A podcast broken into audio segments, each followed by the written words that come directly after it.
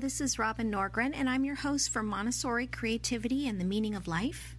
You can find all the work that I do on Instagram under Robin underscore Norgren or on my website at www.josiesartschool.com. I'd like to start with some words from Henri Nouwen in his book, Spiritual Direction. For many years, I have read, reflected on, and taught the gospel words in Luke 3 in the story of Jesus' baptism. But only in my later years have they taken on a meaning far beyond the boundaries of my own religious tradition. God's words, You are my beloved, reveal the most intimate truth about all human beings, whether they belong to any particular tradition or not. The ultimate spiritual temptation is to doubt this fundamental truth about ourselves and trust in alternative identities. Sometimes we answer the question, Who am I? with the response, I am what I do. When I do good things and have a little success in life, I feel good about myself. But when I fail, I start getting depressed. And as I get older and can't do much, all I can say is, Look what I did in my life. Look, look, look, I did something good. Or we might say, I am what other people say about me. What people say about you has great power. When people speak well of you, you can walk around quite freely. But when somebody starts saying negative things about you, you might start feeling sad. When someone talks against you, it can cut deep into your heart. Why let what others say about you, good or ill, determine who you are? You might also say, I am what I have. For example, I am a Dutch person with kind parents, a fine education, and good health. But as soon as I lose any of it, if a family member dies, if my health goes, or if I lose my property, then I can slip into inner darkness. How much of our energy goes into defining ourselves by deciding, I am what I do, I am what others say about me, I am what I have? When that's the case, life often follows a repetitive up and down motion. When people speak well about me, and when I do good things, and when I have a lot, I am quite up and excited. But when I start losing, when I suddenly find out that I can't do some task anymore, when I learn that people talk against me, when I lose my friends, then I slip into the pit. What I want to say to you is that this whole zigzag approach is wrong. I am not what I do, and you are not what you do, or what others say about you or what you possess. You are God's beloved. I hope you can hear these words as spoken to you with all the tenderness and force that love can hold. My only desire is to make those words reverberate in every corner of your being. You are the beloved.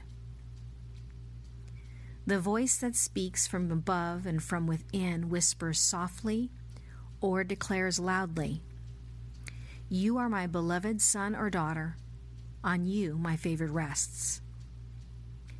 It certainly is not easy to hear that voice in a world filled with voices that shout, You are no good. You are ugly. You are worthless. You are despicable. You are nobody unless you can demonstrate the opposite. These negative voices are so loud and so persistent that it is easy to believe them. That's the trap of self rejection. It is the trap of being a fugitive, hiding from your truest identity.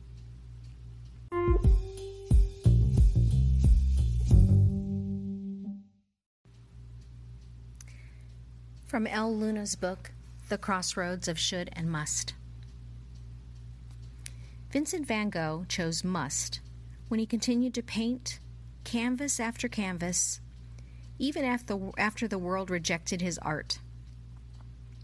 His work went largely unrecognized while he was alive. It can be challenging to understand in our hyper connected world of likes and comments and follows what being truly, utterly unseen might have felt like. In a letter to his brother Theo in 1882, he describes such a feeling. What am I in the eyes of most people? A non entity, an eccentric, an eccentric, or an unpleasant person? Somebody who has no position in society and will never have, in short, the lowest of the low. All right, then, even if that were absolutely true, then I should like to show by my work what such an eccentric, such a nobody, has in his heart. A lawyer in his 30s chose must every day for years as he woke awoke at 5 a.m. to write stories about harrowing crimes and evil doings, all before going to his job at the courthouse. Eventually, after three years of juggling writing and criminal defense, he shaped his stories into a novel which he sent to publishers. Must is why, even as editors rejected his book again and again, the lawyer slash author kept going and eventually received a yes. And it's why John Grisham is a household name today.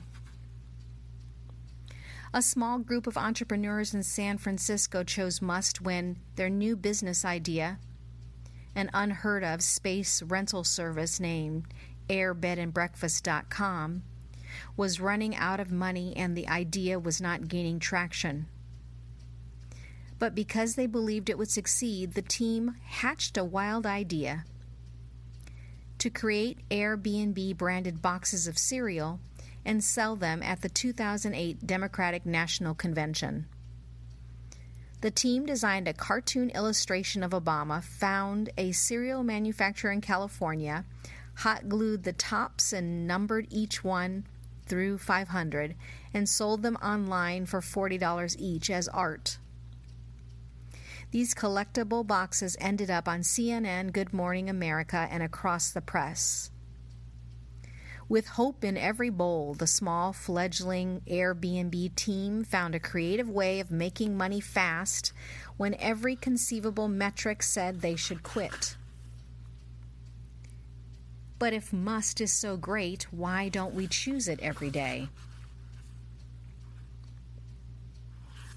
The origin of should. Shoulds are put on you from the moment you are born. You have to grow up under someone else's wing. It's a normal, healthy process for parents to give shoulds and for children to receive them. Because you, the child, must learn how to navigate the world. In addition to what you receive from your parents, you inherit a worldview from the community, culture, and specific time in which you were born. As you grow up, you decide you get to decide how you feel about that worldview. It is a natural process to become your own person, to find your voice, convictions, and opinions, and to challenge and shed the shoulds that no longer serve your evolving beliefs. But sometimes we linger in should a little longer than expected.